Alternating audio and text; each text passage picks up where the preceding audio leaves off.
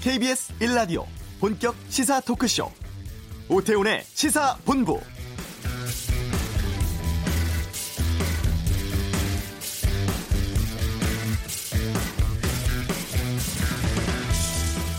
폼페이오 미 국무장관의 이번 주 방북을 전격 취소한 것은 북한의 대미 협상 총괄인 김영철 노동당 부위원장이 보낸 한 통의 비밀 편지 때문이다.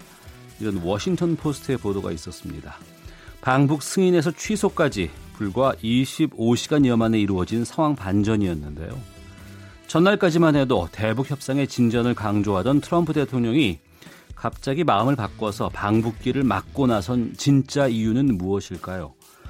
또 오늘은 중단됐던 한미 연합훈련의 재개 보도까지 나오고 있습니다. 오태훈의 시사본부 잠시 후 이관세 소장의 이번 주 한반도는 이 시간에 갈수록 꼬여가는 남북미 관계에 대해서 자세히 살펴보겠습니다.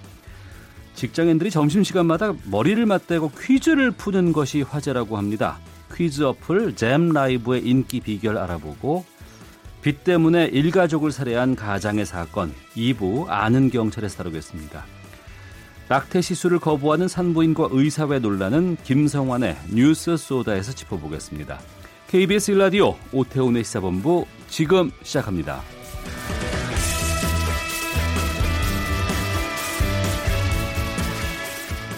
네, 이 시각 가장 핫하고 중요한 뉴스를 정리합니다. 김기화 기자의 방금 뉴스 KBS 보도국 김기화 기자 어서 오십시오. 안녕하세요.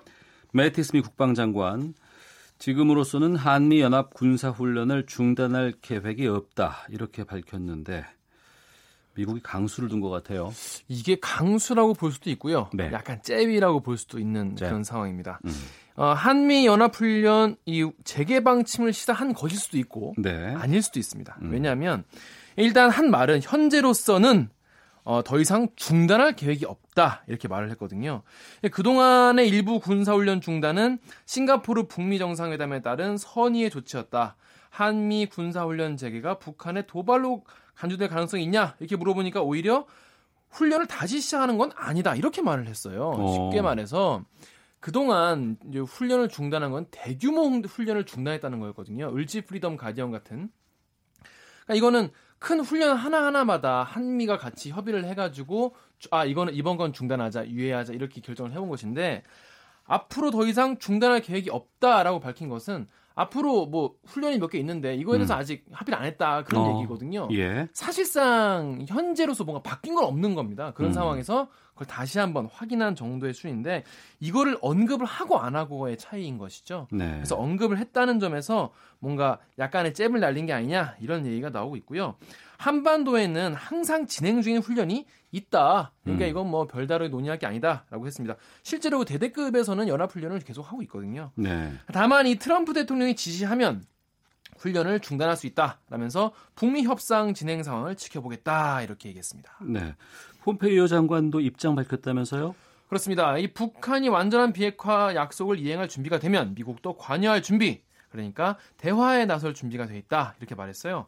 방북 취소 대신에 연기라는 표현을 썼습니다. 그러니까 음. 쉽게 말해서 하긴 할 거다 이런 뜻이죠.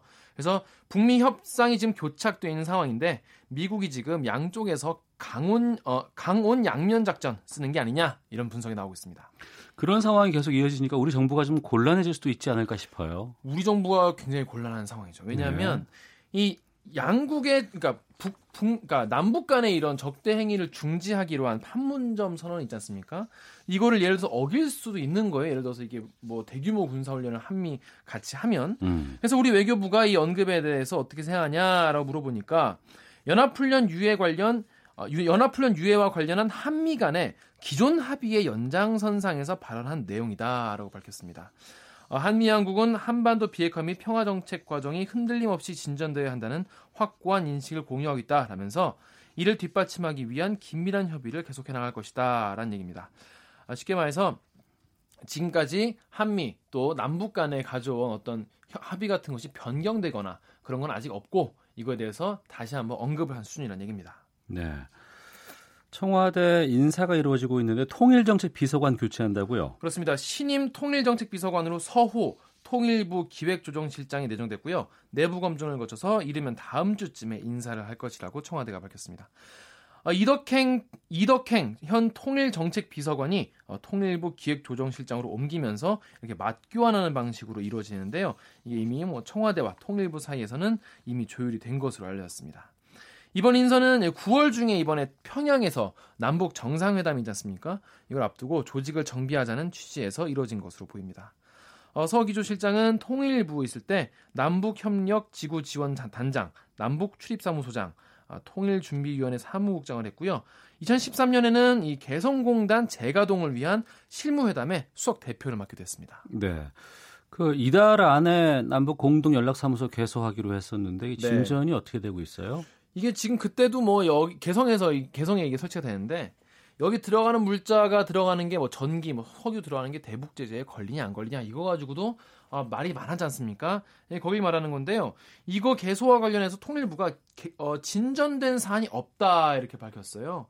아, 지금은 특별히 진전된, 사, 진전된 사안이 없다면서 지금 남북 간의 협의가 진행 중이고 협의가 마무리되는 대로 알려주겠다라고 밝혔습니다. 아무래도 지금 어, 폼페이오 미 국무장관 방북 취소와 관련된 것 같습니다. 네. 아, 관련된 전반적인 내용은 바로 뒤에 이관세 소장의 이번 주 한반도는 코너에서 좀 자세하게 짚어보겠습니다. 자유한국당 홍준표 전 대표가 페이스북에 또 글을 올렸네요. 그렇습니다. 페이스북 정치 안 하겠다 이렇게 출국할 때 그런 얘기 했었는데 어, 또 오늘 또 올렸습니다. 글을. 정치판은 프레임 전쟁이다. 앞으로는 총선 때는 연방, 연방제 통일 프레임이 등장할 수도 있다. 이렇게 얘기를 했습니다. 아, 또 탄핵과 대선 때는 국정농단 프레임에 갇혀 있었고 지방선거 때는 적폐청산 그리고 위장평화 프레임에 갇혀 있었다라면서 우리가 그러니까 이건 뭐 지금 새누리당을 말하는 거겠죠. 우리가 만든 자유한국당? 아, 자유한국당이 말하는 아, 죄송합니다. 프레임으로 다시 시작해야 한다. 저들의 프레임에 다시는 말려들지 말아야 한다라고 말했습니다.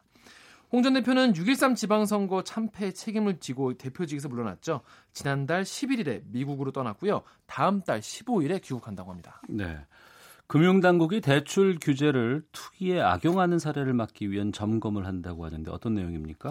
네, 이거는 오늘 10월부터요. 주택금융공사가 다주택자 그리고 고소득자는 전세 보증 상품을 이용할 수 없도록 하는 내용입니다. 당국이 기존에는 이 소득 요건이나 주택 보유 기준은 어 이거 전세 보증 상품 이용하는 기준에 두지를 않아서요. 어. 부동산 투기를 하는데 이런 게 음. 부작용을 일으켰다라고 보고 전세 보증 상품을 이용하는 대상의 소득 기준을 보금자리론 기준으로 적용을 하기로 했습니다. 그러니까 보금자리론을 이용할 정도의 어떤 수준이 되어야만 이걸 이용할 수 있는 건데요. 또 게다가 주택 보유 여부에 대한 기준도 추가를 해서 무주택자 혹은 1주택자에게만 이런 전세 보증 상품을 제공하기로 결정한 겁니다. 그러니까 전부터 이와 관련해서 투기 악용 사례가 있으니까 그런 거 아니겠습니까? 그렇습니다. 일부 다주택자들이 이 전세 보증 자금 자기 집이 되게 많은데도 예, 이거 예. 돈을 빌려 가지고 자기는 전세에 거주하면서 어. 기존에 갖고 있던 여유 자금으로 갭 투자에 나서 가지고 지금 부동산 시장이 어, 불안하게 된 요인으로 작용했다라고 보고 있는 겁니다. 이거 적발되면 어떻게 돼요? 이게 사실은 전세 자금이 용도 외에 유용을 한 거지 않습니까? 예. 그래서 대출금을 회수해 버리는 식의 음. 대응책을 마련할 예정입니다. 또 지인 간에 지인 간에 허위로 전세 계약을 체결한 다음에 이 전세 대출을 받아가지고 이걸로 또 주택을 사는 경우도 있고요. 오. 또 다주택자임을 숨기고 저, 전세 대출을 받아도 대출금을 모두 회수하는 방안이 추진되게 됩니다. 네, 철저했으면 좋겠습니다. 네. 장래 도와주는 상조업체가 몇 년 사이에 꽤 많이 늘었는데 일부 네. 업체가 폐업 위기라고요. 네, 이거 가입하신 분들 한번, 한번 확인을 해 보셔야 될 것 같은데요.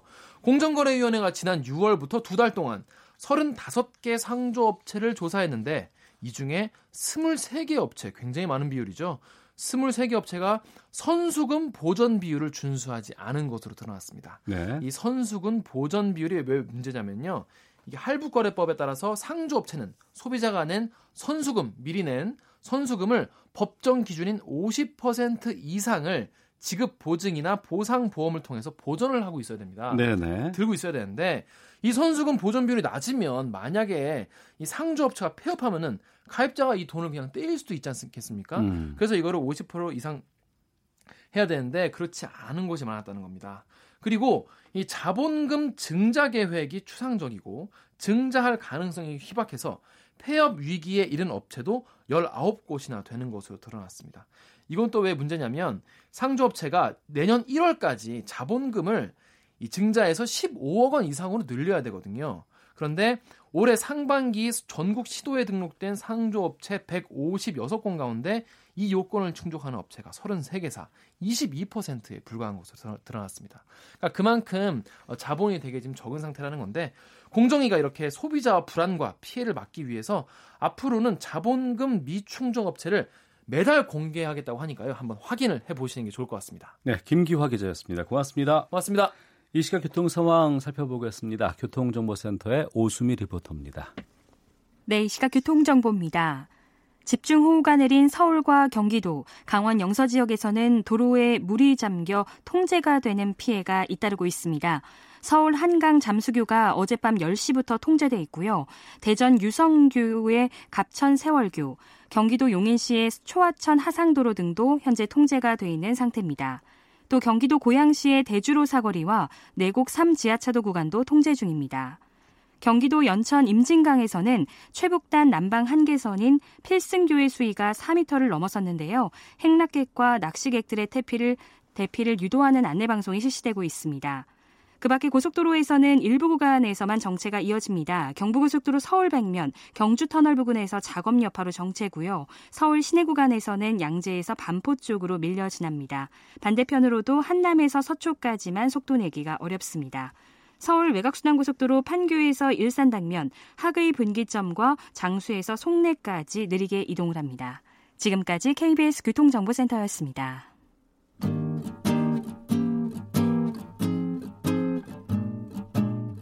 KBS 1라디오 오태훈의 시사본부 여러분의 참여로 더욱 풍성해집니다. 방송에 참여하고 싶으신 분은 문자 9730번으로 의견 보내주세요. 애플리케이션 콩과 마이케이는 무료입니다. 많은 참여 부탁드려요.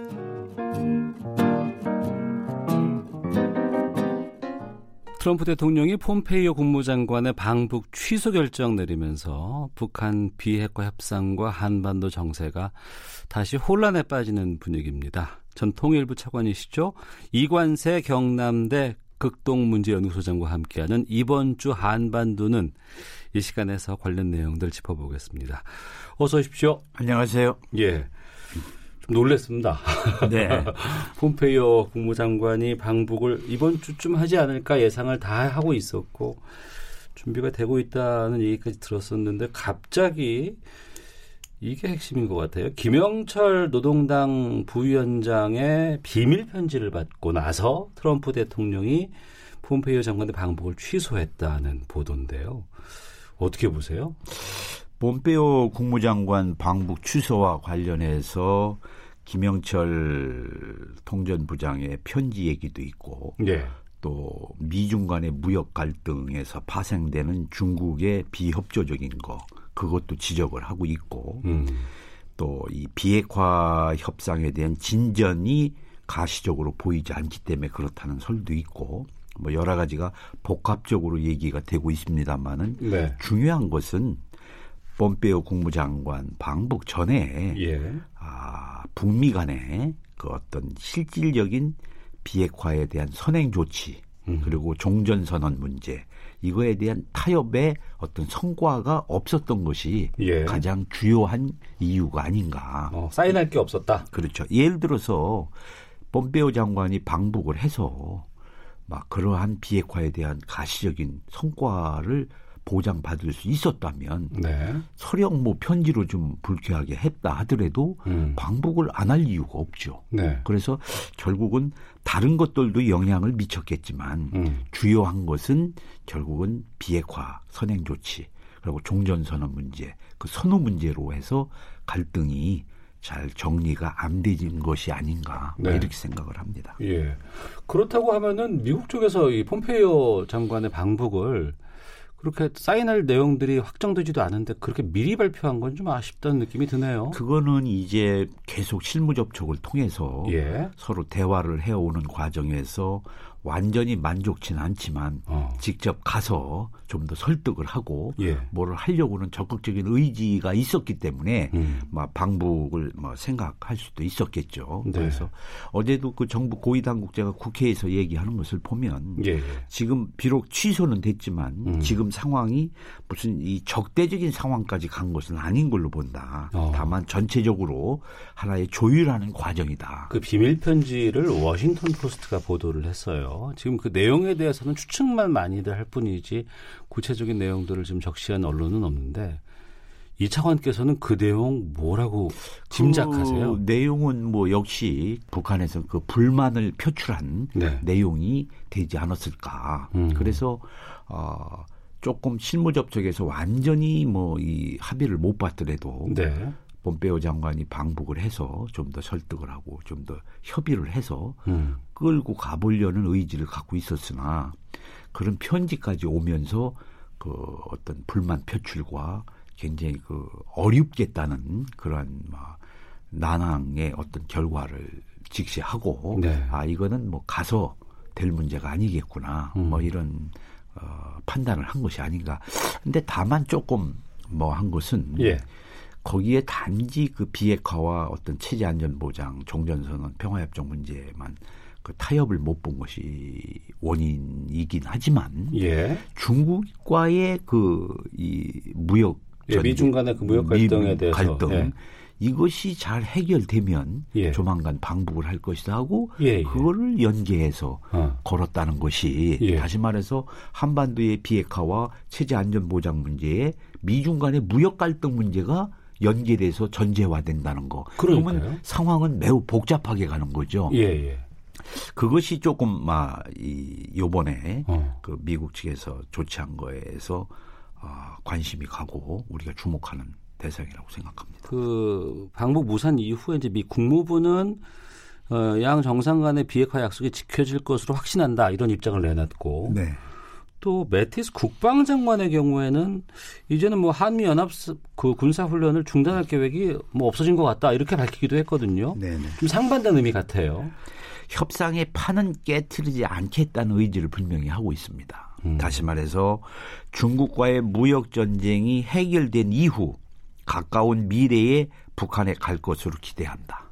또 김 위원장과 곧 만나기를 고대한다는 기대감도 표시를 했습니다. 네. 그래서 이 관련국들의 그 협의를 통해서 조정 국면으로 아마 들어갈 것으로 봅니다. 그래서 네. 이 머지않아 대화는 또 재개될 것으로 보이는데 그러나 자기들의 협상의 목표가 있지 않습니까? 예. 다시 말해서 미국은 선행적인 비핵화 조치, 네.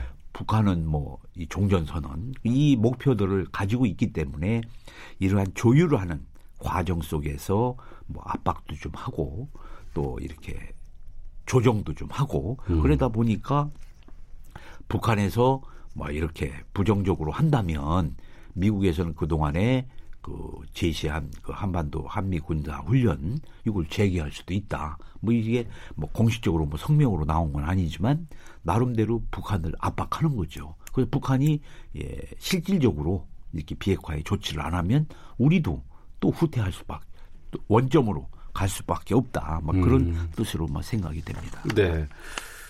종전선언 비핵화라는 핵심적인 단어에 이번에 추가가 된 게 이제 미중 무역이에요. 네 네 네. 이게 왜 나온 거예요?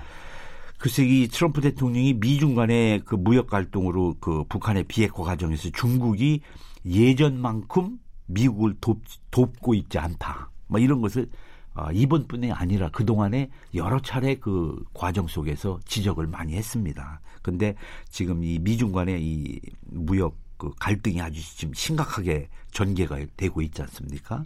그러는 시점에 시진핑 주석이 방북을 한다는 지금 얘기가 나오고 구구절에. 갈 거라는 얘기가 많이 있었죠. 있었죠. 예. 그러면 중국이 북한과 이렇게 정치 경제적인 연대를 해서 음. 대미 협상력을 더 훨씬 높일 수 있는 가능성이 있지 않겠느냐. 막 이런 측면에서 그 미국 입장에서 그 어떤 무역적인 갈등 막 이런 것도 있지만 그래서 이게 비핵화 문제하고 연계를 시켜서 이 북중 간에 그렇게 이 어떤 협상에서의 그 가능성, 협상력을 높이기 위한 그런 조치들에 대한 뭐 견제라고 할까, 네. 뭐 이런 조치의 일환으로 막 나온 것이 아닌가, 막 이렇게 생각이 되고 또 하나는 비핵화를 위해서 중국으로 하여금 최대한 압박을 가해서 북한에 영향을 미치도록 음. 원래 트럼프의 대북 정책은 중국을 통해서 북한을 변화시킨다. 네. 이런 것이 처음부터 그런 전략이었었습니다. 음. 그래서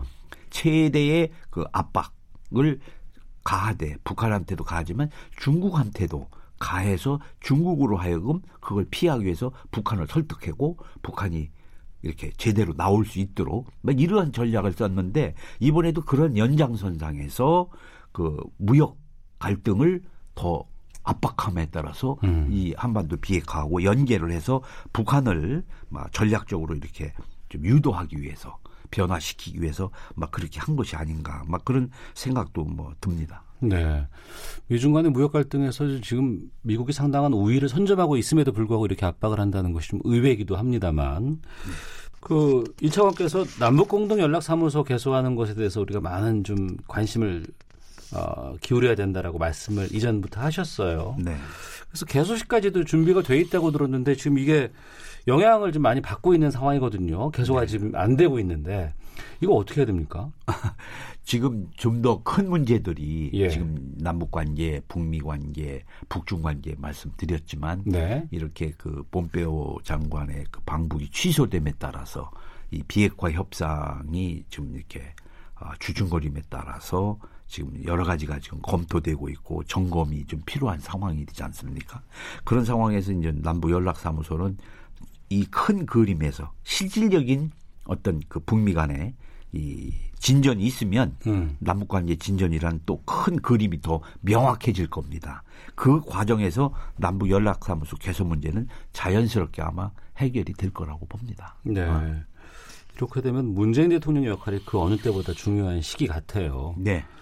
어떤 역할을 해야 할까요? 뭐 그동안 우리가 그 중재적인 역할을 많이 해왔듯이 현재 국면에서 문재인 대통령 역할이 무엇보다 또 더 중요해지는 그런 상황이라고 할 수 있습니다. 그래서 한미 간에 또 한중 간에 뭐 남북 간에 적극적으로 우리가 나서서 좀 이 국면을 좀 더 발전적으로 새로운 국면으로 전환될 수 있도록 많은 노력을 막 해야 된다고 봅니다. 특히 무엇보다도 한미 간의 긴밀한 그 공조와 협의가 아마 중요하고 이를 통해서 북미가 더 이상 갈등하지 않고 원만하게 뭐 협의할 수 있는 막 이런 것이 필요하지 않나. 막 앞으로도 뭐 핵 협상은 많은 우여곡절을 가질 겁니다. 그리고 협상은 조율과 절충의 연속이라고 할 수 있습니다. 그래서 그러한 계기와 여건을 조성하는 것이 또 중재라고 생각을 합니다. 음. 그래서 다 이렇게 연결돼 있기 때문에 네. 이제는 한반도 비핵화 문제, 한반도 평화 문제가 단순히 남북 간의 문제가라기보다는 음. 북미 간에 또 남북 간에 또 미중 간에 또 이 북중 간에 다 이게 연계돼 있기 때문에 그런 틀 속에서 우리가 공약수를 찾아가는 거니까 참 힘들죠. 그러나 우리가 당사자로서 적극적으로 주변국과 협력하고 설득하고 또 이 공약수를 찾아서 그 노력하는 것은 아마 앞으로도 지속돼야 될 거고 그래서 우리의 역할이 굉장히 주목이 되는 겁니다. 예. 먹구름이 껴 있는데 거치면 좀 나아지겠죠. 아 당연히 뭐 또 거쳐야 될 것이고 네. 또 거칠 수밖에 없는 어. 미국은 미국대로의 수요가 있고 예. 북한은 북한대로의 수요가 있고 우리는 또 우리대로의 수요가 있기 때문에 아마 그렇게 긴 시간의 냉각기가 아닌 음. 막 이렇게 막 조만간에 아마 대화 국면으로 전환할 수 있- 전환될 수 있는 그 아마 계기가 아마 마련될 거고 아까도 말씀드렸습니다만은 조율하는 하나의 과정 속에서 알겠습니다. 조금 뭐 부닥침도 있을 것이고 갈등도 있는 거지 뭐 이것으로서 모든 것이 저기 되는 건 아닐 거라고 봅니다. 믿겠습니다. 네, 네. 전 통 일부 차관이시죠. 이관세 경남대 극동문제연구소장과 함께했습니다. 말씀 고맙습니다. 감사합니다. 헤드라인 뉴스입니다. 청와대 관계자는 신임 통일정책 비서관으로 서호 통일부 기획조정실장이 내정됐으며 내부 검증을 거쳐 이르면 다음 주 인사를 단행할 예정이라고 전했습니다. 제임스 매티스 미국 국방장관은 현지 시간으로 어제 더 이상 한미연합 군사훈련을 중단할 계획이 없다고 말했습니다. 음식점이 사들이는 면세 농산물에 대한 매입세액 공제 한도가 한시적으로 상향 조정될 전망입니다. 전세 대출을 받아 이른바 갭 투자에 나서는 등 대출 규제를 악용하는 사례를 막기 위해 금융당국이 이 같은 대출금을 회수하는 방안을 검토하고 있습니다. 국내 가구업체 에넥스가 6년 전 판매한 매트리스 일종에서도 법정 안전 기준치를 초과하는 방사선량이 검출됐다며 자발적 리콜에 나섰습니다. 지금까지 헤드라인 뉴스 정원나였습니다.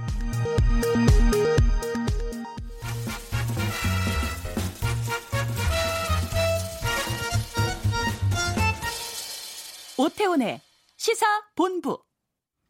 점심시간에 직장인들의 새로운 휴식 수단으로 떠오르는 애플리케이션이 있다고 합니다. 퀴즈 결과를 두고 서로 내기를 하고 우승을 한 사람이 커피를 쏘는 문화가 있다고 하는데 이에 대해서 좀 알아보겠습니다.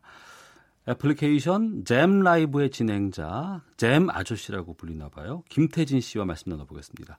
어서 오십시오. 네, 안녕하세요. 반갑습니다. 불러주셔서 영광입니다. 김태진입니다. 제가 김태진 씨 얼굴을 아는 게 네. 연예가 중계에서 리포터로 맞습니다. 많이 오랫동안 활동하지 않으셨어요? 네, 지금 어, 횟수로는 16년째 연예가 중계 출연 중이고요. 예. 네, 대표작이 이제 바뀌었죠. 잼 라이브로. 어. 네. 연예가 중계보다 잼 라이브가 더 대표작이 된 거예요, 이제? 그러니까 이게 그 16년 동안 열심히 했음에도 불구하고 사실 예. 제가 못 겪어 봤던 일들, 어. 뭐 내심 마음속으로 부러워했던 일들이 뭐 6개월, 7개월 사이에 생기니까 이 잼 라이브라는 쇼에 대해서 아, 반응이 뜨겁구나. 제가 음. 되려 몸소 실감하고 있죠. 저도 이 잼 라이브를 몰랐어요. 아, 그래서 이제 네네네. 아나운서실에서 네. 잼 라이브가 뭐야라고 후배들한테 얘기를 했더니 네. 어, 저를 엄청 막 뭐라고 하면서 나이 들었다고 뭐라고 하고 막 하는데 네. 모르시는 분 꽤 계실 것 많이 같기도 계실 한데 거예요. 이잼 네. 라이브가 무엇인지부터 좀 소개를 해주세요. 어, 쉽게 말하면은 이제 퀴즈쇼 1대 100이라는 KBS의 또 대표 프로그램이 있지 않습니까? 예, 예. 그 1대 100의 모바일 버전이라고 생각하시면 되실 거예요. 어. 그러니까 누구나 스마트폰만 있으면 무료로 참가를 할 수가 있고요. 예. 어, 어플리케이션을 설치를 하신 다음에 매일 같은 시간마다 저희가 쇼를 진행을 하면 그 음. 쇼에 어플리케이션을 접속하는 것만으로도 참가를 하시는 거고요. 네. 그리고 최종적으로 winner가 됐을 때 저희가 책정한 상금을 지급해 드리는 어, 퀴즈 쇼라고 생각하시면 되겠습니다. 라이브 퀴즈 쇼죠. 그러니까 애플리케이션으로 하는데 라이브로 해야 되는 거예요? 맞습니다. 실시간으로? 네, 생방송으로 제가 아, 매일 정해진 시간에 진행을 하고 있고요. 예. 어, 우리 유저분들 같은 경우는 이제 늘 TV 속 퀴즈 프로그램을 보면서 어. 아, 저거밖에 못 풀어. 아, 저건 나도 풀겠다. 아, 어, 저건 좀 어렵네. 잘하네. 이렇게 참견만 하시다가 예. 이제는 스마트폰을 통해서 참견이 아닌 참여를 하시게 된 거죠. 어, 그럼 실시간으로 점심 시간에만 하는 거예요? 어, 평일에는 점심 시간에 진행을 하고 있고요. 주말 예. 같은 경우는 오후 2시, 8시 이렇게 두 번씩 진행을 하고 있습니다. 어, 그럼 지금 시간이 아닌가요? 지금 네, 좀 전에 아, 지금 진행을 하고 있을 거예요. 실시간으로? 네, 네, 네. 근데 왜 어떻게 나오셨어요? 어, 그러니까 잼 아저씨라고 저를 부르시는데 네. 잼 아저씨가 아닌 잼 누나가 또 있거든요. 아, 그래요? 잼 누나가 지금도 진행을 하고 있을 겁니다. 어, 누나를 부를 걸 그러네. 그 인기가 엄청나다고 하는데 어느 정도예요? 어, 지금 동시 접속자 수를 말씀을 드리자면은 네. 평균적으로 10만여 명 정도가 매번 접속을 하고 계시고요. 매일 매일같이. 10만 명이요? 네, 네. 그리고 역대 최대 동시 접속자 수는 22만 명 정도를 기록을 했던 걸로 알고 있어요. 그러니까 실시간으로 애플리케이션에 22만 명이 그 그쵸. 같이 그걸 보고 네, 같이 네, 네. 퀴즈를 푸는 거예요. 그 인원이 사실 저도 진행을 하는 입장에서 그냥 숫자가 많아지구나라고만 생각을 했는데 어. 상암 월드컵 경기장이 만석일 경우 7만 명 정도 되거든요. 예, 예. 상암 월드컵 경기장이 3개가 있을 때 모두 꽉 찬 인원이 어. 그 어플리케이션에 동시에 접속을 하고 계신 거죠. 아, 그렇군요. 네, 네. 그럼 그 문제를 누가 내는 거예요? 아, 문제 같은 경우는 이제 저희가 전문 출제 위원들이 계세요. 예. 그러니까 다양한 세대들과 함께 하고 싶기 때문에 전문 출제 위원 분들도 다양한 세대를 대표하는 분들이 계시고 음. 그분들이 계속 뭐 팩트 체크를 거치면서 검수를 하시면서 어 정성껏 문제를 출제해주고 계십니다. 퀴즈라고 하지만 뭐 시사도 있고 국제 문제, 무슨 맞습니다. 뭐 유머, 뭐 넌센스 네, 뭐 여러 네. 가지 많이 있- 연예 다양할 것 같은데 네. 출제했던 문제들 좀 소개를 해주시면 어떤 거가 있을까요? 주로? 어, 그러니까 말씀해주신 것처럼 퀴즈는 정말 그 어, 한정돼 있지 않거든요. 네. 분야가. 그래서 사실은 굉장히 화제가 되는 퀴즈들이 많이 있었어요. 어떤 학문적인 퀴즈, 학습적인 퀴즈가 아닌 음. 넌센스 내지 어 이게 뭐야 하는 퀴즈들이 있었는데 제가 어제 방송에서 내드렸던 퀴즈인데 네. 우리 오태훈 씨께서도 한번 직접 풀어 보시길 바라겠습니다. 예, 예. 도라에몽 아시죠 캐릭터? 저희 땐 동자몽이라 그랬어요. 예, 아주 아, 정- 옛날에. 정말 아재시군요. 저보다도 훨씬 더. 예, 예, 예. 예. 그- 도라에몽. 맞습니다. 아, 예, 예. 도라에몽이 예. 파란색으로 알고 계신데요. 퀴즈 드리겠습니다. 도라에몽이 원래 파란색이 아니었습니다. 그렇다면 도라에몽의 원래 색깔은 1번 흰색, 2번 초록색, 3번 노란색. 초록색. 아닙니다. 정답은 노란색이었습니다. 아, 도라에몽이 노란색이었어요. 원래 노란색이었는데 그 네. 로버트 쥐가 그 도라에몽의 귀를 치진 줄 알고 물었다가 아. 깜짝 놀라서 새파랗게 질려서 파란 도라에몽이 된 거죠. 아, 그러니까 그래요? 지금 절로 웃음이 나셨잖아요. 예, 예, 예. 이런 문제들이 왕왕 출제가 되고 종종 출제가 되고 어. 그래서 우리 잼라이브 유저들에게 화제가 되면서 계속해서 그 어, 전파된다고 그래야 되나요? 예. 다른 유저들에게도 제가 오프닝에 이 네. 잼라이브 오늘 소개를 해드린다고 말씀드렸더니 청취자 한규봉 씨께서 댓글을 주셨는데 네, 네, 네. 잼라이브 인기가 있긴 있네요. 시사본부에도 나오고 와, 그러고 보니 이제.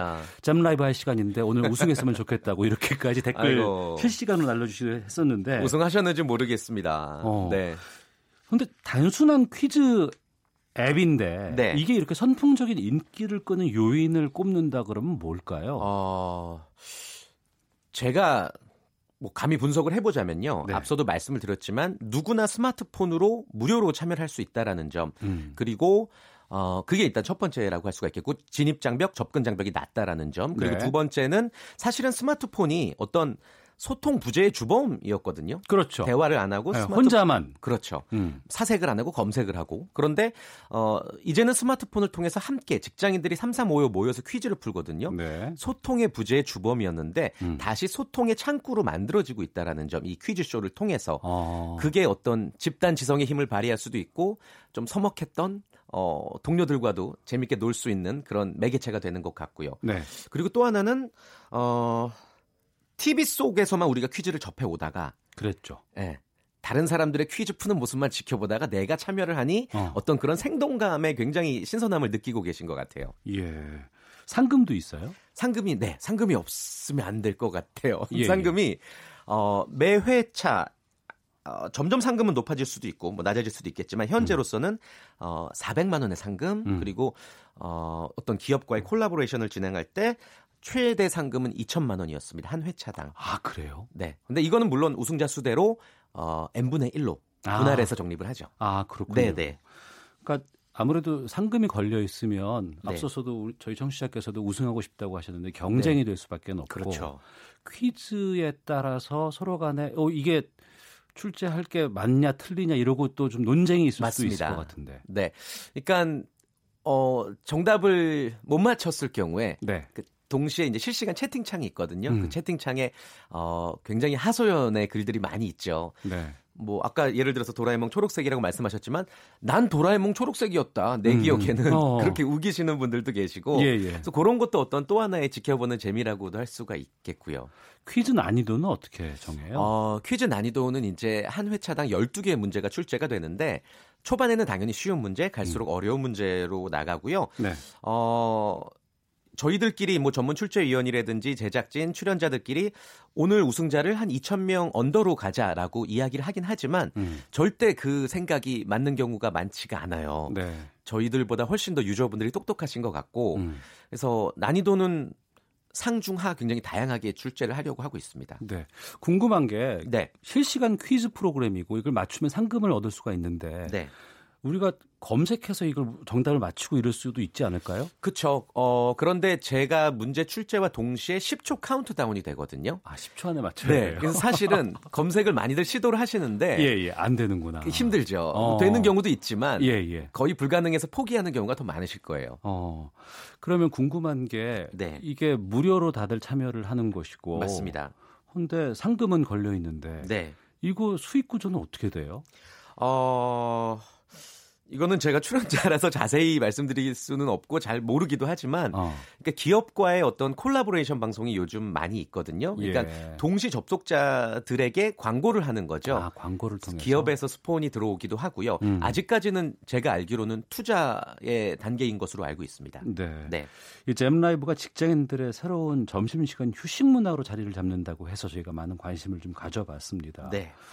어, 카페나 사무실에서 식사를 마친 사람들이 3, 3, 5 모여가지고 같이 퀴즈를 푸는 모습들을 쉽게 볼 수가 있는데 이런 모습들을 보거나 아니면은 잼 라이브를 참여했던 사람들에게 반응을 좀 많이 들으실 것 같아요. 네, 네. 뭐라고들 하세요? 어, 일단 저는 연예가 중계를 오래 했기 때문에 제 옆에 있는 사람을 빛내주는 그런 포지션에 참 익숙한 사람이어서 음. 제가 한 번도 주목을 받을 거라는 생각을 정말 요즘 유행하는 말로 1도 해본 적이 없거든요. 네네. 그런데 요즘 들어서 너무 잘 보고 있습니다 하면서 웃으시면서 제 이름까지 기억해 주시고 사진을 찍자고 하시니까 음. 어, 뭐 저를 향한 관심도 참 보너스처럼 굉장히 기분이 좋고요. 예. 그리고 또 함께 잼 라이브를 즐기는 모습을 저도 봐요. 제가 음. 진행하지 않을 때. 그럴 네네. 때는 은근슬쩍 이렇게 훈수를 두고 싶기도 하고 음. 좀 흐뭇함을 느끼고 네. 어, 아, 직장인들이 이런 얘기 많이 하시더라고요. 회사에서 특별한 행복이 없었다. 그런데 음. 이 잠깐이나마 소확행, 점심시간에 느낄 수 있어서 참 감사하다라는 말씀을 저한테 하실 때 네. 진행자로서 더할 나위 없는 뿌듯함을 느낍니다. 어. 그럼 진행 안 하는 날에도 이 잼 라이브 참여도 직접 하셨어요? 그렇죠. 한 번도? 참여를 하죠. 제가 직접? MC가 아닌 다른 MC들이 네. 어, 진행을 할 때 저는 참여자로 참여를 하는데 네. 어, 많이들 저희가 우승하실 거라고 생각하시는데 단 한 번도 우승해 본 적이 없고요. 어. 어. final round도 진출해 본 적이 없을 정도로 예, 예. 어려운 것 같더라고요. 어. 네, 그 세 분이서 진행을 합니까? 맞습니다. 잼 아저씨, 잼 누나, 잼 형 이렇게 세 명입니다. 그러면은 그 유저들이 그 평가할 거 아니에요? 그렇죠. 네, 잼 아저씨가 더 저 진행하시는 게 좋아요. 뭐 누나가 하는 게 좋아요. 네, 네, 네. 그 각자 저마다 팬덤이 있는 것 같고요. 아 팬심이 따로 네, 있어요? 진행하는 스타일이 다 다르고 어. 저 같은 경우는 아저씨잖아요. 그래서 네. 뭐 이제 아재 개그를 중간 중간 지루하지 않게 해 드리는데 그거를 음. 좋아하는 분들도 계시고 또 그게 어, 너무 썰렁하다라고 음, 음. 하시는 분들도 계셔서 음. 뭐 진행만 빨리빨리 해달라라고 말씀하시는 분들은 또 다른 MC를 좋아하시기도 하고 네. 이게 3인 3색의 매력이 있는 것 같아요. 예. 이 애플리케이션을 실시간으로 진행하는 것과 또 연예가 중계를 실시간으로 방송하기도 하잖아요. 네네.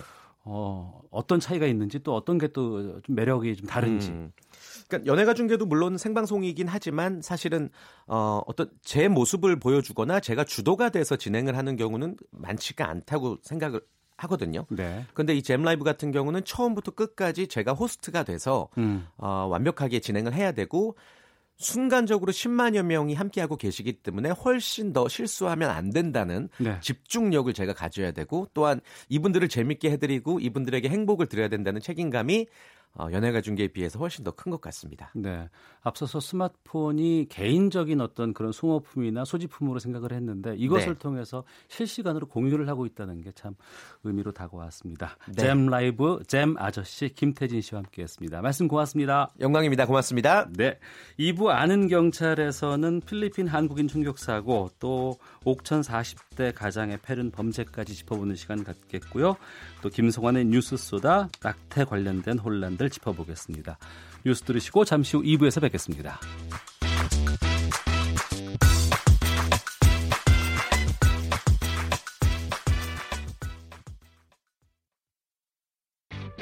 야, 아 왜? 점심시간에 뭐하냐? 자야지. 야, 그러지 말고 이거 한번 들어봐. 아, 뭔데?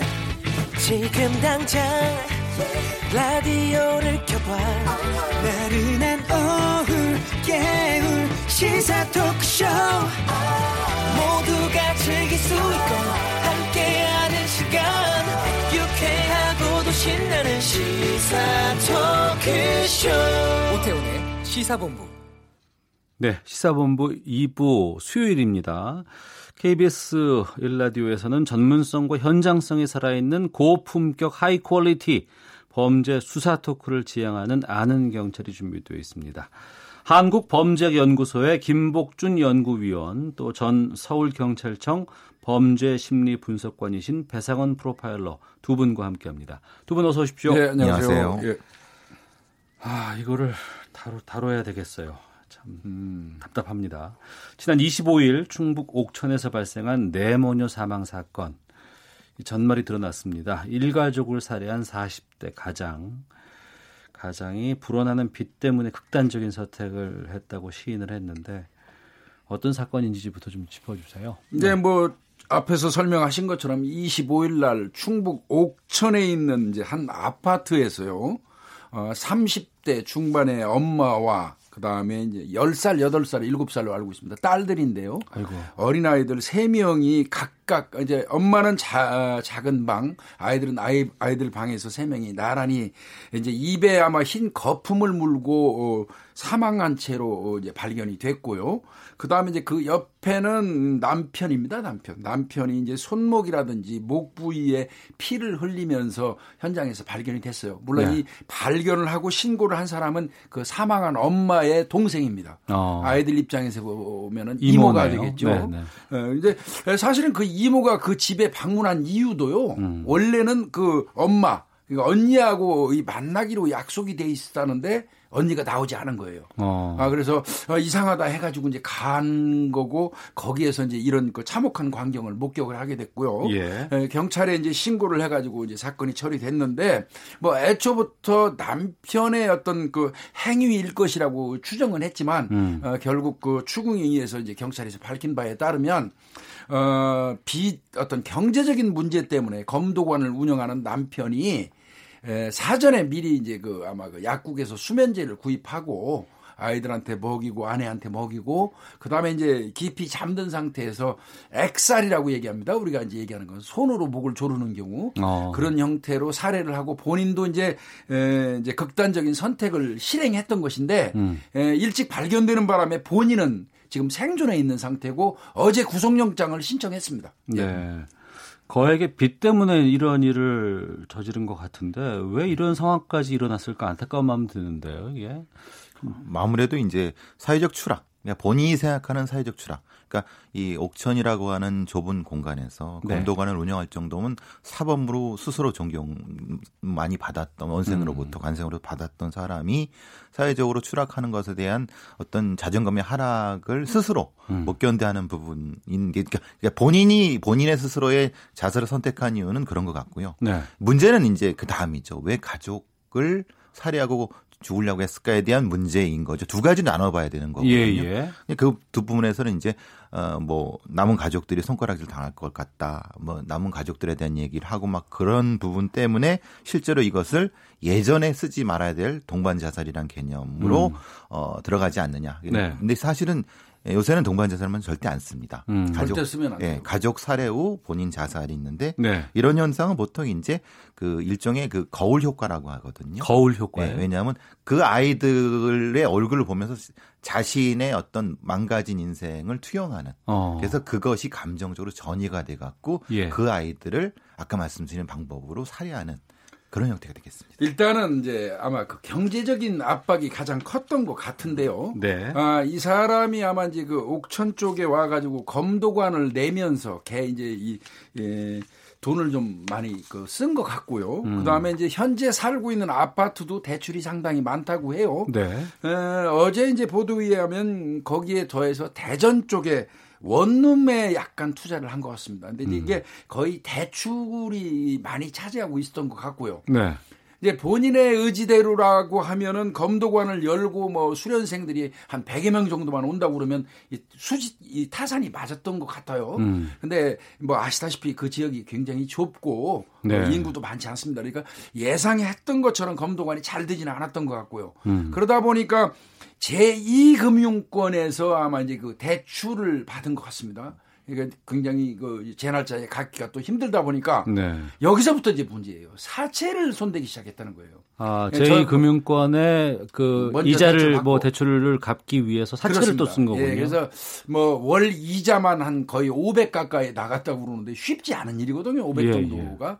이제 뭐 여기 배 교수나 저나 이제 일선 현직에서 이 경찰관으로 근무를 했지 않습니까? 예, 예. 저희들이 이제 이런 사건을 취급하면서 사채에 손댔다고 그러면 거의 도산이라고 저희는 그냥 이렇게 인식을 해요. 어. 이 사채는 말 그대로 이자에 이자 눈덩이처럼 불어나가지고 원금은 나중에 보이지도 않을 정도로 쌓이는 게 사체거든요. 그렇죠. 예. 그리고 또 사체를 준 사람들로부터 시- 시달림이라는 거는 상상을 초월하는 경우가 많이 있습니다. 그러니까 그야말로 사체에 손을 대는 순간 벼랑 끝으로 갈 수밖에 그렇습니다. 없는. 그렇습니다. 예. 그래서 어. 어, 저는 이 사건을 이제 제가 방송에서도 몇 번 얘기했습니다만은 이 사건의 이제 규명, 사건 뭐 사인 규명하고 하는 건 거의 밝혀졌지만 음. 이 사람이 그 사체를 쓰면서 어, 혹시 어떤 영향을 받은 부분 음. 이런 부분도 경찰이 예, 수사를 할 필요는 있다고 생각합니다. 네. 음, 기본적으로 이제 협박을 받았다거나 아니면 음. 다른 형태로 유혹을 받았던 부분이 있었다고 하면 그 부분도 수사가 진행된다 말씀인 거요. 예. 네. 그 일선 경찰에서 생활하시면서 빚 때문에 이렇게 뭐 가족을 살해하는 사건들 이런 경우를 종종 저희가 보도를 통해서도 좀 접하곤 하거든요. 이 특히 이 가부장적인 문화에 젖어 있는 사람들이 좀 이런 사건에 좀 노출되지 않을까 싶기도 한데. 기본적으로 이런 분들의 기본적 특성이 조금 일단 헛된 책임감이라는 음, 거죠. 그러니까 내가 이 가족을 반드시 책임져야 돼라고 하는 일종의 왜곡된 가부장적 의식이 높다는 겁니다. 예. 실제로 이 아이들의 삶은 이 아이들의 삶이 있습니다. 아, 그럼요. 아, 예, 그렇죠. 예. 그리고 부인은 부인의 삶이 있는 거죠. 네. 물론 가족으로 엮여 있지만은 개개인의 삶과 가족의 삶이 이게 조화롭게 이루어지는 게 가족인 거지. 내가 가부장이니까 다 이 아이들을 다 책임져야 된다고 하는 그런 거는 일종의 헛된 가부장적인 생각이죠. 그게 우리는 잘못된 형태로 가지고 있을 수 있다는 겁니다. 아, 자기 스스로도 책임지지 못하는 사람이 왜 가족을 책임지려고 그래요? 그러니까 그런 겁니다. 그래서 이걸 의존형의 인간이라고 합니다. 그러니까 예. 자기 스스로 책임지는 사람은 거꾸로 이런 의식을 가지지 않습니다. 어. 이게 이제 상호 교호작용이 되는 거죠. 예. 자기 스스로도 책임을 못 지기 때문에 나의 생각을 가족과 같이 해야 된다고 공통적인 생각을 갖게 되는 겁니다. 음. 그래서 그것이 헛- 잘못된 가부장적 문화라고 얘기를 하는 거죠. 아니 이 세상에 어느 누구도 타인의 생명을 빼앗을 권리가 없지 않습니까? 없습니다. 예, 예. 아 그리고 비록 그 내가 낳은 아이라고 하더라도 그 아이는 또 새로운 영혼이에요. 또 음. 다른 영혼이거든요. 근데 어, 어, 내가 가면서 내가 없어지면 이 아이들이 남들로부터 질시받고 멸시받을 게 두려워서 이 아이를 데리고 간다는 개념으로 아이들을 살해한다. 이건 가- 저 합리적으로도 저 맞지도 않고요. 이치적으로도 안 맞고요. 뭐 아까도 저 우리 예, 배 교수 얘기했지만 동반 자살인 용어를 언론에서 그동안 많이 써왔어요. 음. 근데 절대 얼- 이 동반 자살이라는 그 얘기를 써서는 안 됩니다. 이거는 무작정 자녀 살해 음. 혹은 가족 살해 그렇습니다. 예, 이런 네. 형태로 좀 이, 갖춰주기를 바라고요. 예. 2015년까지 비속을 살해한 거, 가족을 살해한 거 이 통계 건수가 있었어요. 연 30건에서 50건입니다. 아, 그래요. 근데 아마 2015년 이후에는 일반 살인 사건으로 분류해 가지고 따로 통계를 내지 않았어요. 어. 경찰청에서. 그런데 아마 통계를 냈다면 더 예전 15년 이전보다 2015년 이전보다 훨씬 많을 겁니다. 어. 예. 그래서 저희가 어, 낸 서울청 과수기에서 비슷한 걸 일일이 사례로 분석했을 때 한 네. 98건 정도. 음. 아, 예, 지금. 예, 예, 예. 그렇게 그거 봐요. 했더니 어, 그게 이제 존속 비속을 다 합쳐진 부분 연결되고 네. 아까 말씀하신 그 부분은 한 반 이상 넘어가는 음. 비속 사례. 그러니까 그 사실은 그것을 이렇게 굳이 구분하지 않는 이유는 그, 그 부분이 있겠죠. 왜냐하면 우리는 비속 사례라고 하는 걸 형량 가중하지 않지 않습니까? 네. 존속 사례는 가중해도 그러니까 어. 별도야 도 구분할 필요가 없었기 때문에 그런 거죠. 예. 그 주변에서 이 가족에 대해서 얘기를 한 걸 보니까 성실한 검도인이었다. 도장과 집만 오간 사람이었는데 이렇게 극단적인 선택을 했더니 놀랍다. 이런 반응이 나오는데도 왜 이런 일을 했을까 싶기도 하거든요. 양면성 아닐까요? 왜냐하면 사회인으로 볼 때는 경제관념이 분명히 있어야 됩니다. 어. 맞아요. 무도인으로서의 관념이 있어야 되지만 무도인만 가지고 살 수는 없는 거죠. 네. 그래서 이제 보통 이제 운동을 하는 사람이나 이런 사람들한테는 학교를 졸업하거나 음. 어떤 걸 할 때는 그런 비슷한 형태의 경제적인 형태의 그런 교육이 분명히 필요하지 않을까라는 생각을 좀 잠깐 해봤습니다. 네. 그러니까 글쎄요, 이것을 정기적으로 할지도 모르겠는데 제가 늘 알고 있는 건 그런 거죠. 어. 프로에 진출하지 못한 뭐 야구나 축구 선수 같은 사람들한테 그런 교육을 한다. 요즘은 예. 어. 그런 훌륭하신 감독님들이 있다는 얘기는 들었거든요. 사실 그런 부분도 좀 고려해봐야 되지 않을까 싶습니다. 이 부분에서. 예. 그 이, 이 궁금증이 있어요. 저는 뭐냐면 네. 이렇게까지 빚에 쪼들리고 사채까지 음. 갈 정도라고 하면 최근에는 뭐 개인 파상 네. 제도라든가 이런 부분들이 있거든요. 그런 쪽에 가서 법에 호소를 하고 내가 지금 이렇게 극단적인 상황까지 왔으니라고 하, 면서좀 뭔가 자기 신을 좀 어, 살릴 수 있는 그런 네. 제도들을 이용할 수도 있지 않았을까 싶은데. 지금 배 교수님이 말씀하신 내용하고 맥락은 제가 보니까 이제 유사할 것 같은데요. 네. 사실은 이제 이 운동에만 전념해오고 어, 자신의 삶이 전체가 다 운동인 사람들 같은 경우에는 아까 그 경제적인 행위도 문제지만 아주 기본적인 그 어떤 그 법률 같은 것도 무- 좀 사실은 좀 부족해요. 음. 근데 이분 같은 경우도 사실 이제 우리가 일반적으로 알고 있는 파산이라든지 그다음에 뭐 자기회생 같은 거 어, 등등 이런 게 어느 정도만 그 이제 좀 인식이 돼 있었다면 음. 아, 또 그런 쪽으로 본인이 회생하려는 노력을 할 수도 있을 있었을 거예요. 그러니까요. 그런데 네. 그럼에도 불구하고 아마 이분은 그런 부분에 대해서 전혀 몰랐던 것 같고요. 음. 그래서 이제 우리 언론의 사명이 큽니다. 아, 이제 사실상 생각보다 그 요소 요소에 있는 분들이 자기 살길 바빠가지고요. 그런 제도 국가에서 시행하는 아주 좋은 제도들이 제도들이 엄청 많거든요. 네. 근데 그거를 활용할 줄을 몰라요. 음. 예, 이 부분을 우리 언론이라든지 이런 데서 적극적으로 좀 알리고 네. 개몽하고 이래가지고 홍보하고 해가지고요. 정말 이런 일들 좀 어, 막을 수 있는 범위 내까지 막았으면 좋겠습니다. 예. 이- 이분 같은 경우도 중간 정도 단계에 갔을 때 이런 제도가 있었다는 걸 이용했다고 하면 극단적인 까지 가지 그렇죠. 않았겠죠. 그렇죠. 그러니까 예. 사실 이런 부분에선 사실 일정 정도 포기를 하고 어. 다음 단계로 갈 수 있게끔 누군가 조금이라도 도와줬다고 하면은 네, 네. 극단적인 거 갖지 않았을 거라는 생각이 들어가 참 아쉬움, 안타까운 마음이 많이 듭니다. 예. 자신이 어렵고 힘든 거 감추고 이렇게 막 혼자서 막 하다가 아, 안 극단적인 선택하는 것보단 주위에 많이 좀 알리고 예, 하시는 예, 게 좋을 것 그렇죠. 같아요. 예. 알겠습니다. 자, KBS 일라디오 오태훈의 시사본부 김복준 한국범죄연구소 연구위원 배상원 프로파일러와 함께 아는 경찰 이어가겠습니다. 필리핀에서 일어난 사건인데요. 한국인이 총격을 받아서 숨지는 사고가 예. 발생을 했습니다. 이 이야기를 좀 나눠보겠습니다.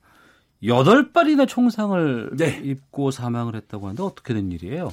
그러니까 필리핀 세 필리핀에 있는 세이부 세부, 뭐, 예. 뭐 저도 몇 번 갔다 왔습니다만은 뭐 한국 사람들 많이 가 있어요. 예, 예. 어, 26일 날 오후 6시 17분 경이라고 합니다. 현지 시간입니다. 네 네. 어, 필리핀 세부시에 있는 그, 어, 뭐, 프린스 코트 모텔이라는 데가 있다고 그래요. 모텔의 그, 어, 2층 복도에서 한국인 그 25세 남성입니다.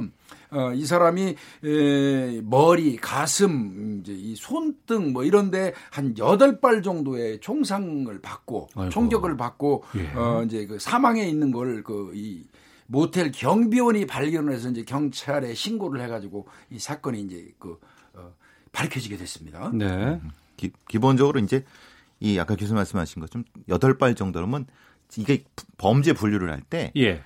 이게 미국 용어가 있는데 제가 지금 그걸 까먹었는데 이제 탄창을 비우는 범죄형이라고 합니다. 아, 한, 한 탄창에 여덟 발 네, 들어가는. 여덟 발인데 예. 이게 순서가 있습니다. 예. 사지를 먼저 쏘고 가슴을 쏩니다. 어. 이건 뭐냐면 전형적인 경고형, 어. 처형형과 경고형이 붙은 겁니다. 그 왜냐하면 영화에서 봤어요. 예, 그렇게 예, 되는 예, 거죠. 예. 그러니까 이게 어떤 유형인지 그러니까 이제 이 현장을 보게 되면은 이 동기를 알게 되는 거죠. 예. 그러니까 그렇 동기라는 건 뭐냐면 이 범인과 피해자 사이에 우발적인 게 아니고 뭐 원한인지 뭐 치장인지 아니면 뭐. 뭐이 목적이 나오게 예, 예. 되는 거죠. 어. 전형적인 형태가 볼 수 있는 거죠. 왜냐하면 권총으로 이렇게 하기가 힘들거든요, 사실은. 예, 예. 맞추기가 왜냐하면 그 또 조악한 권총일 가능성이 높으니까요. 어.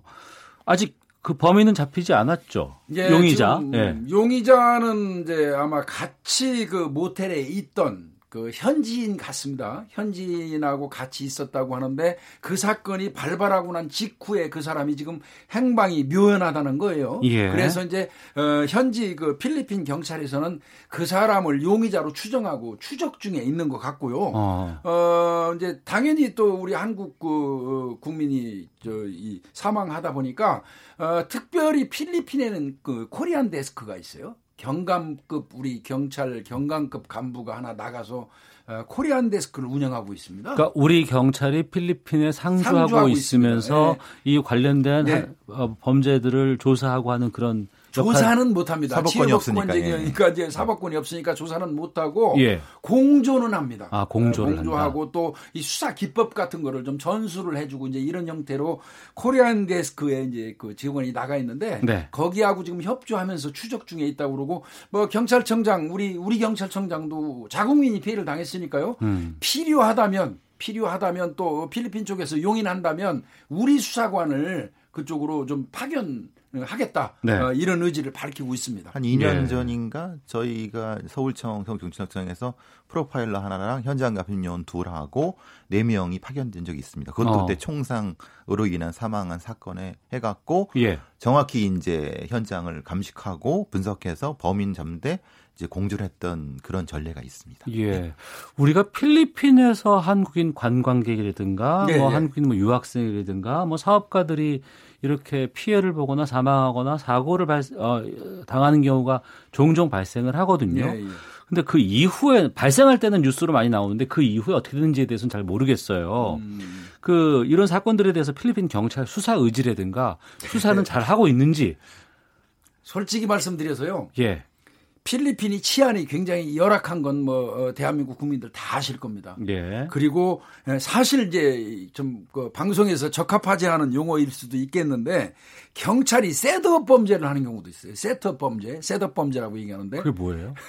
경찰이 오히려 어뭐이 한국 사람들 가는데 주머니 검사를 하면서 마약을 지- 저 투입시켜 놓고 주머니에 총알도 튀어 어, 놓고 시, 저, 실탄 총알을 뭐 투입시켜 놓고 그, 그 자리에서 검거를 해가지고 경찰서 끌고 들어가서 이제 돈으로 어 이제 그렇게 이거 흥정을 하는 어. 이거 이제 그 세트업 범죄라고 하는데 예. 예, 그 정도로 이 경찰이 사실은 거기가 그 상당히 아, 공권력을 집행하는 사람이 그러면 안 예, 되죠. 부패한 측면이 있어요. 아, 그래서 부패해서. 아마 에, 이, 이 필리핀의 어떤 경찰을 이제 그 완전히 믿고 우리가 아 거기에 이제 아 좀 그냥 잡아서 알아서 해 주십시오 하는 거는 좀 무리가 있을 것 같아요. 예. 그래서 이제 사실은 우리 국민이 많이 가 있고 어. 그래서 거기에 이제 코리안 데스크를 어, 우리 한국 경찰하고 필리핀 경찰이 협의해서 만들어 놓고 거기 가 있는 겁니다. 예.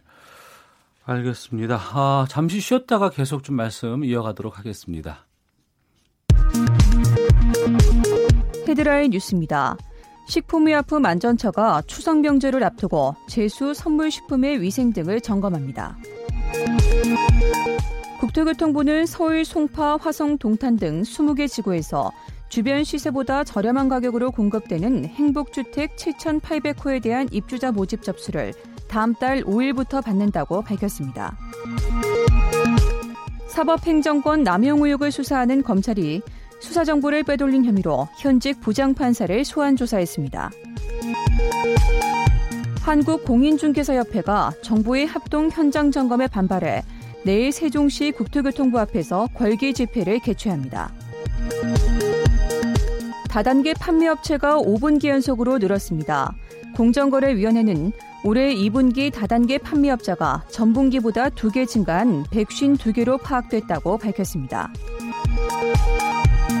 국내 금융업체들이 정보 당국 등으로부터 받은 각종 제재의 절반 이상이 증권사 대상인 것으로 조사됐습니다. 지난달 기업 공개 규모가 올해 들어 최대치를 기록한 것으로 나타났습니다. 금융감독원은 지난달 기업 공개 규모가 5,372억 원으로 지난 6월보다 862.7% 늘었다고 밝혔습니다. 한국은행과 통신업계에 따르면 올해 들어 소비자 물가 지수가 전반적으로 상승한 가운데 통신 물가만 하락 추세를 보이고 있습니다.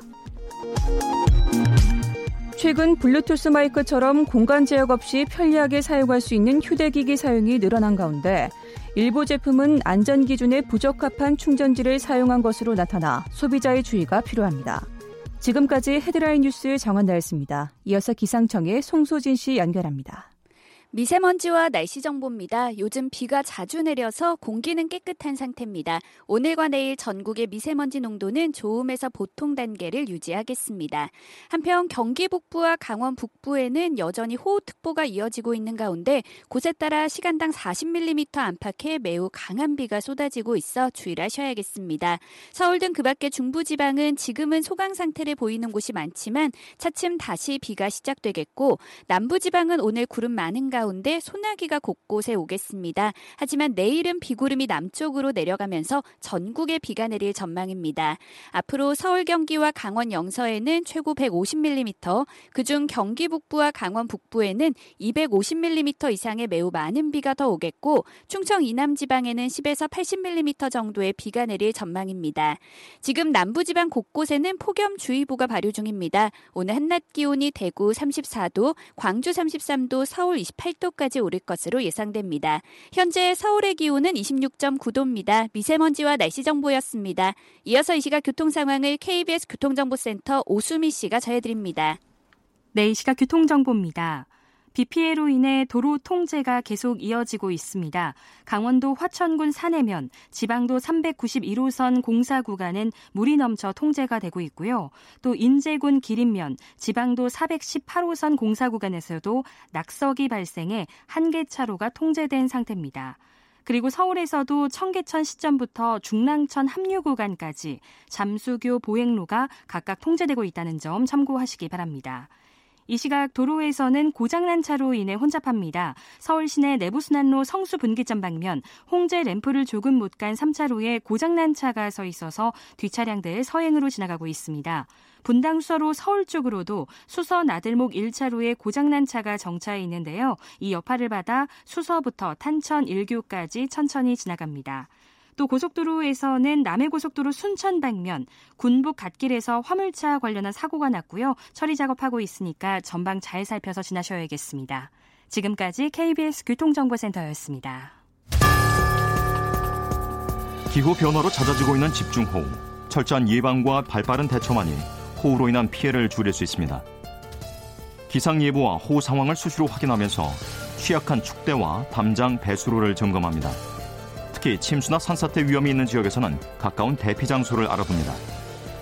호우특보가 발표되면 노약자는 외출을 자제하고 특히 산간 계곡의 야영객은 신속하게 안전한 곳으로 대피합니다.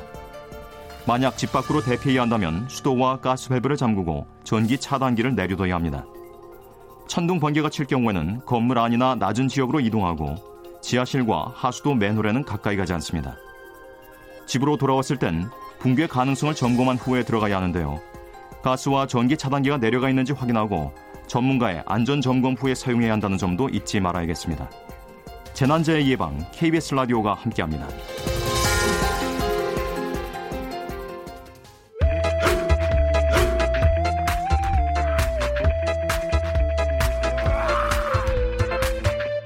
오태우래 시사 본부. 네, 오태훈의 시사본부 듣고 계신 지금 시각 1시 33분 지나고 있습니다. 김복준 한국범죄학연구소 연구위원, 배상훈 프로파일러와 함께 아는 경찰 계속 이어가도록 하겠습니다. 한국인이 필리핀에서 8발의 총격을 받아 숨지는 사고 말씀 나누고 있는데요. 필리핀에서 한국인 총기 사망 사건만 올해로 세 번째고 한국인 대상 범죄가 계속 늘고 있다고 하는데 왜 그런 겁니까? 이 지금 이제 우선 저, 어, 저 금년에 난 것만 해도 이제 그 설례를 설명드리면 2월 달에 한식당 운영하시는 우리 한국 분이 오토바이를 타고 가는 교환한테 총격받아 사망한 게 있었고요. 예. 5월 달에도 아마 그 이 주택가에서 한국인이 총격받는 일이 있었고 7월 달에는 한 관광객은 사실 공격을 잘 안 하는 편이거든요. 통계를 네네. 내면. 그런데 7월에는 한국 관광객이 이 공격을 받아서 다행히 다치기만 하고 사망하지는 않았어요. 음. 어, 이런 일이 이제 뭐 금년 말에도 이렇게 발생했고요. 네. 2012년 이후부터 지금 통계를 내왔고 현재까지 한 53명 정도가 이 필리핀에서 사망한 사례가 이제 발생했거든요. 예. 그럼 다른 나라에 비해서 압도적으로 많은 겁니다. 이 통계는. 어, 예, 근데 이제 또 그 이유는 또 그만큼 우리 한국 사람들이 필리핀에 많이 나가 있다는 뜻이기도 하지요. 예. 예. 이제 그런데 이 그 세이브라든지 이런 곳이 사실은 한국에서 죄를 짓고 수배가 된 사람들이 가서 거기에서 나름대로 많이 있어요. 아, 우리나라에서 범죄를 저지르고, 저지르고 간 사람들이. 간 사람들. 네, 그래서 어떤 면에서 보면 코리안 데스크가 거기 가 있는 이유가요. 네네. 자국민의 어떤 그 안전을 위해서도 가 있지만 음. 사실은 우리 쪽에서 사고를 치고 거기 가 있는 사람들을 검거해서 네네. 송환하는 과정에서 좀 도움을 받기 위해서 가 있는 게 더 많다고 봐야 되거든요. 어. 네, 그래서 지금 이제 필리핀 쪽에 어떤 그 치, 약한 치안력 그 이런 부분 때문에 코리안 데스크가 나가 있는데 어, 뭐, 이 필리핀이라서 유난히 이 사건이 많다. 이렇게 보는다기보다도 필리핀에 우리 국민이 많이 가 있다. 음. 거기에 또 꼭 하나를 붙인다면 총기의 문제입니다. 네. 그 필리핀 총기 규제가 어떻게 돼 있는지 궁금한데 자국민 소지는 합법이고 뭐 외국인은 불법이 그렇습니까? 예. 어, 근데 이제 자국민 소지 자체는 이제 합법적으로 할 수 있는데 네. 문제는 이- 그 사실 그게 문제가 아니라 필리핀은 워낙 섬들이 많고 그렇죠. 이전에 네. 이제 섬으로 이루어진 나라니까요. 예, 그리고 네. 공산 반군이라고 해서 반군들이 많습니다. 음. 그러니까 반군들이 이 무기를 만들어낼 때 그냥 정확하게 네네. 금형틀로 찍어내는 그런 것들을 곳곳에 공장을 가지고 있다고 합니다. 아. 그러니까 이제 아주 정교한 형태의 자동 소총 같은 건 만들기 힘들다 하지만은 네. 그러니까 권총 몇 발 쏘고 한 한두 발 쏘고 형태의 총은 쉽게 만들어낼 수 있고 음. 쉽게 말하면 등록된 총이 아닌 총들이 훨씬 더 많다는 거죠. 네. 그러니까 그렇게 여기 오토바이를 타고 가면서 총을 쏘고 이런 형태의 것은 너무 많으니까 음. 총기의 문제를 이 필리핀 중앙 정부에서 사실은 통제하기가 어려운 부분인 거죠. 그러니까 네. 총기는 있다고 보- 보는 것이 맞는 겁니다. 그러니까 어. 그 조심을 해야 되는 부분이 있는 거죠. 필리핀은요, 음, 기본적으로 21살 이상이 총기를 소지할 수 있게 돼 있어요. 21살 21세 이상이면 이상. 예. 네, 그리고 이제 에, 그 총기 소지 허가를 받으려면 약물 검사합니다. 마약 검사라고 그러죠. 예, 예. 거기에다가 이제 전과가 없어야 되고 음. 어, 직업하고 그다음에 재산 정도를 제출하도록 돼 있어요. 네. 어, 그게 이제 부합이 되면 총기 소지 허가가 나가고요. 음. 어, 2년마다 한 번씩 갱신을 하는 이제 형태로 돼 있는데 네. 기본적으로 외국인은 총기 소지를 할 수 없게 돼 있습니다. 음. 외국인이 총기를 소지하고 있다가 그 적발되면 기본이 3년 이상이에요. 네. 재판도 없이 교도소에 수감됩니다. 음. 그래서 필리핀에서 이 저 총기를 소지한다는 건 어마어마하게 위험한 일인데 얼마 전에 그 필리핀에서 이제 국내로 들어올려는 분이 공항에서 적발이 됐는데 네. 가방 속에 권총 한 정하고 실탄 다섯 발, 마약 두 봉지가 들어 있었어요. 어. 그 이분이 깜짝 놀래가지고 이제 적발된 다음에 보니까 자기 아는 친구가 뭐 좀 그 가방에 넣어서 갖다 달라고 해가 지고 넣었다는 거예요. 아, 본인이 갖고 온게 네, 아니고 이게 이제 이른바 아까 제가 말씀드린 세트업 범죄입니다. 예, 예. 그래서 필리핀이나 이런데 여행을 하시는 분들이 어. 누군가 부탁을 해가지고 물건을 자기 가방에 들고 들어오다가 걸리면 큰일 납니다. 진짜 큰일. 음, 알겠습니다. 그 지난번에 뭐 사탕수수밭 한인 살해 사건 예. 피해자도 그렇고 범인을 잡아도 문제인 게 국내 송환이 쉽지가 않다면서요? 그 이거 무슨 말이에요? 네.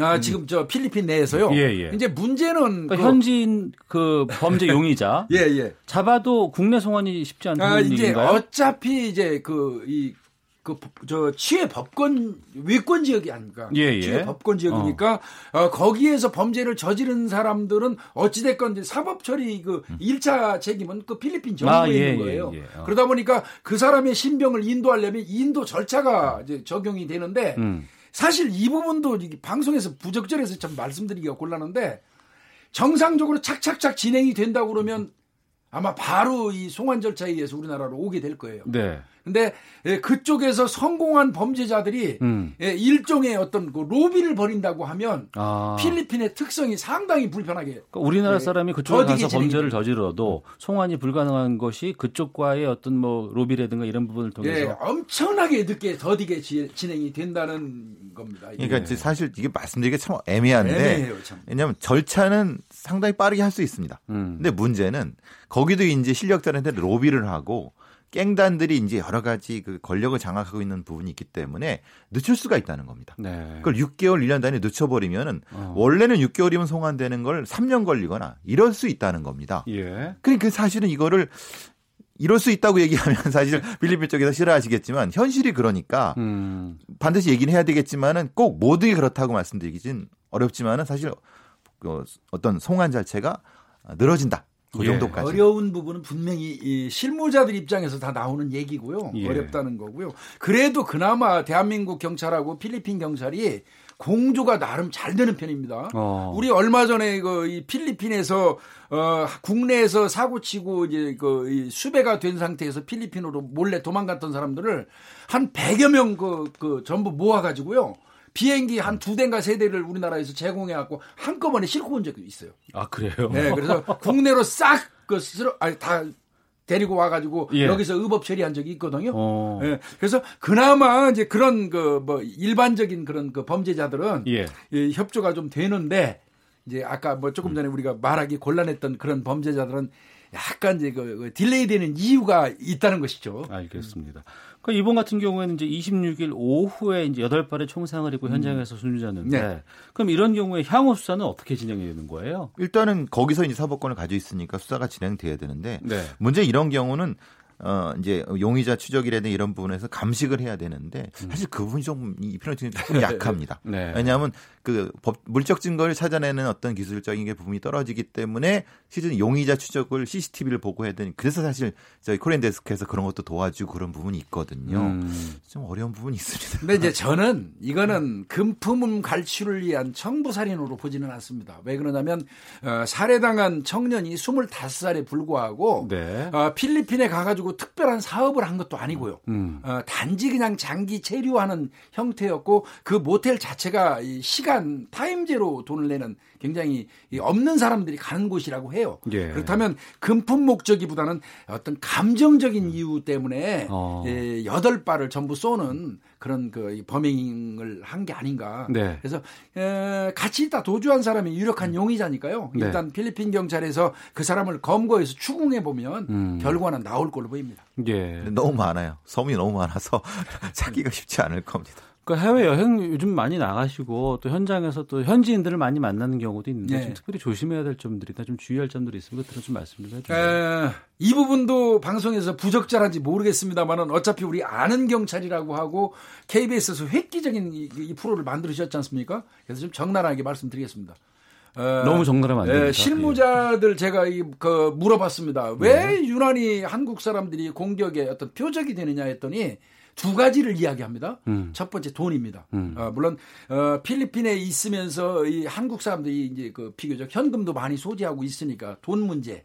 그리고 이제 신중하게 말씀을 하시더라고요. 네. 두 번째는 현지인들을 무시하는 데 있답니다. 아. 예, 사실은 밝혀지지 않고 다치고 뭐 이런 경우가 굉장히 많이 있는데 어, 한국 사람들이 현지에서 그 현지인들을 음, 무시하는 그런 관행 같은 건 없어야 된다고. 알겠습니다. 자, 김복준 한국범죄연구소 연구위원 배상원 프로파일러와 함께 아는 경찰 진행했습니다. 오늘 두 분 말씀 고맙습니다. 감사합니다.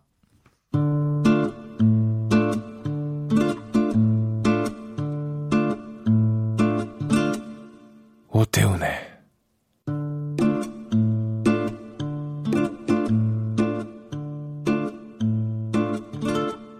시사본부 낙태 시술을 한 의사에게 자격정지 1개월의 행정처분을 하도록 한 보건복지부의 행정규칙에 반발해서 산부인과 의사들이 낙태 수술을 전면 중단하겠다고 선언을 했습니다. 김성환의 뉴스 소다에서 이 문제 짚어보겠습니다. 시사평론가 김성환 씨 나오셨습니다. 어서 오십시오. 네, 안녕하세요. 예. 먼저 이 논란의 불씨가 된 게 이제 보건복지부 행정규칙인데 어떻게 만들어진 거예요? 지난 17일이었는데요. 예. 보건복지부가 이 의료관계 행정처분 규칙 개정안, 개정안을 공포하고 시행에 들어갔습니다. 예. 이게 이제 이것 때문에 굉장히 좀 시끄러워지고 있는 건데요. 어. 기존에 있는 행정 규칙에는 아, 자격정지 1개월 처분을 내릴 수 있는 행위로 의사의 비도덕적인 진료 행위 이걸 이제 규정하고 있거든요. 예. 근데 이 비도덕적인 진료 행위가 굉장히 좀 개념이 모호하다. 어.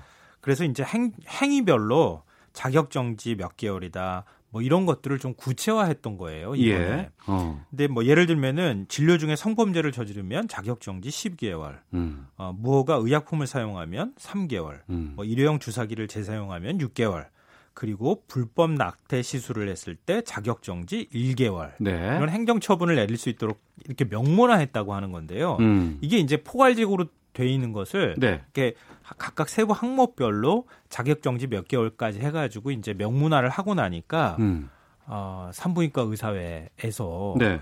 어, 이, 이건 말이 안 된다 이러면서 지금 이제 반발하고 결국은 이제 낙태 수술을 우린 더 이상 하지 않겠다 이렇게 이제 나오기 시작한 거죠. 네. 근데 사실 개정 이전에도 불법 낙태 수술하는 의사는 자격정지 1개월의 행정처분을 받아왔거든요. 예. 2013년부터 2017년 사이에 의사 21명이 자격정지 처분을 받기도 했었습니다. 음. 그러니까 이번 논란은 결국은 구체적인 행위를 명문화했느냐 아니냐 예. 여기에서부터 시작됐다고 볼 수 있는 거죠. 예. 근데 말씀하신 것처럼 이전에도 자격정지 1개월의 행정 처분이 계속 내려져 왔다고 하셨잖아요. 네. 그러면 산부인과 의사회가 굳이 이렇게 반발할 이유가 없지 않을까 싶기도 한데. 근데 이게 굉장히 예민한 문제라서 제가 전부 다 말씀드리기 좀 그렇기도 한데요. 예. 가장 큰 이유는 형식적으로 내세우는 거는 음. 아, 낙태를 하는 의사들을 비도덕적인 사람 취급한다 이런 거예요. 어. 어, 사실은 뭐 우리 사회에서 낙태가 비일비재하다고 하는 것은 다 많은 분들이 알고 계시잖아요. 예. 2010년 조사한 바에 따르면 한 해 한 10만여 건의 낙태가 이루어지고 음. 합법적인 낙태는 그중에 5%에 불과한 것으로 나타나기도 했었거든요. 네네. 그럼 그걸 거꾸로 얘기하면은 의사들이 그만큼 낙태 수를 많이 하고 있다고도 얘기가 될 수 있는 거거든요. 어. 근데 현실에서 낙태가 낙태 시술이 이루어지고 있고 의사가 이제 그 행위를 하는 것인데 왜 우리만 죄인 취급하는 거냐라고 음. 이제 반발하는 성격이 좀 있는 것 같아요. 네. 또 낙태죄 처벌 조항이 있다고 하는 건 다 아시잖아요. 예, 헌법 예. 269조하고 270조 조항에 있는 건데요. 근데 이게 거의 사문화된 조항이나 다름이 없다는 겁니다. 아 이미 예. 그러니까 올해 들어서 1심 법원에서 낙태죄로 유죄를 판- 유죄 판결을 받은 여성이 한 명이 있는데요. 이마저도 선고 유예입니다. 음. 그러니까 거의 처벌이 이루어지고 있지 못하다고 하는 것이죠. 네네. 근데 이거를 의사들을 적발을 해서 처벌을 한다 그러면 우리만 왜 그러느냐 이런 음. 소리가 지금 나온다고 하는 거고요. 네. 아, 두 번째는 아무런 공론화 과정 없이 행정 규칙을 개정하고 시행에 들어갔다는 겁니다. 음. 2016년 9월에 당시도 복지부가 이 불법 낙태 수술을 하는 의사는 자격 정지 12개월 처분을 하도록 하는 행정 규칙을 만든 적이 있었어요. 2016년에요? 예, 2016년에. 어, 어. 근데 의료계와 여성계 거센 반발에 부딪혀서 무산이 됐었거든요. 예. 근데 이번엔 갑자기 예고 절차도 없이 아, 처벌을 1개월 1개월 처벌을 하도록 명문안을 해버렸으니까 왜 예. 상의도 없이 이런 거 하느냐 뭐 어. 이런 게 이제 같이 겹쳐지게 된 거죠. 어, 그러니까 2016년에 이 관련된 것들의 변화가 있었는데 그때도 의, 어, 의사회라든가 이런 쪽에서 반발이 네, 있어서 여성단체에서도 반발을 해서 예. 왜냐하면은 결국은 낙태 금지 쪽으로 가려고 하는 것 아니냐 이런 어. 것까지 같이 얽혔던 거죠. 예. 그래서 못했다가 이번에 1개월로 해서 다시 이제 그냥 시행이 들어가 버리니까 반발이 생겨난 거죠. 음. 산부인과 의사가 반발하는 이유 중에는 뭐 자신들을 좀 비도덕적인 사람 취급한다는 게 이 부분이라는 게 좀 있네요. 네네 맞아요. 근데 좀 의사들 입장에서는요. 어. 앞서 제가 말씀드렸던 것처럼 사실은 어, 귀에 걸면 귀걸이, 코에 걸면 코걸이 아니냐라는 음. 불만도 있을 거예요. 음. 낙태 수술이 만연하고 있는 상황인데 음. 의사들도 그 시술을 하고 있고 결국 이제 낙태 시술을 받은 어, 여성분이 행정기관에 가서 나 사실 수술 받았거든요. 이렇게 얘기를 해버리면 복지부에서 보건소나 얘기해가지고 바로 자격정지 1개월 이렇게 할 수 있지 않겠냐는 거죠. 이게 아. 의사들이 생각하는 이제 의심의 지점인데요. 예. 어, 복지부 입장에서는 우리는 이전에도 그랬고 치- 앞으로도 그렇겠지만 법원에서 판결로 나온 경우에만 예, 예. 그런 경우에만 행정처분한다 이렇게 음. 얘기는 하고 있는데 예. 의사들은 쉽게 믿지 못하는 분위기인 것 같습니다. 예.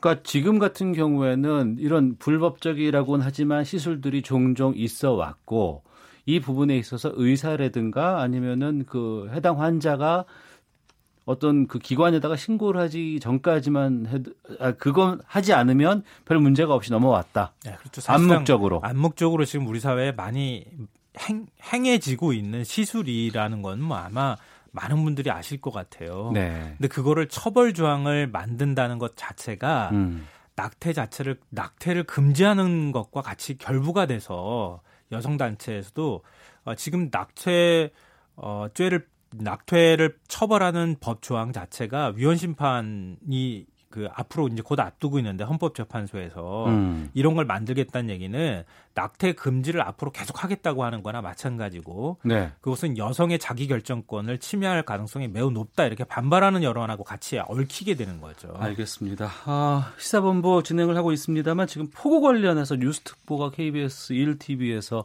진행이 되고 있는데요. 아, 1TV와 동시에 아, 좀 뉴스 특보 듣는 시간 갖도록 하겠습니다. 김성환 기자와 인사를 드리겠습니다. 고맙습니다. 네, 고맙습니다.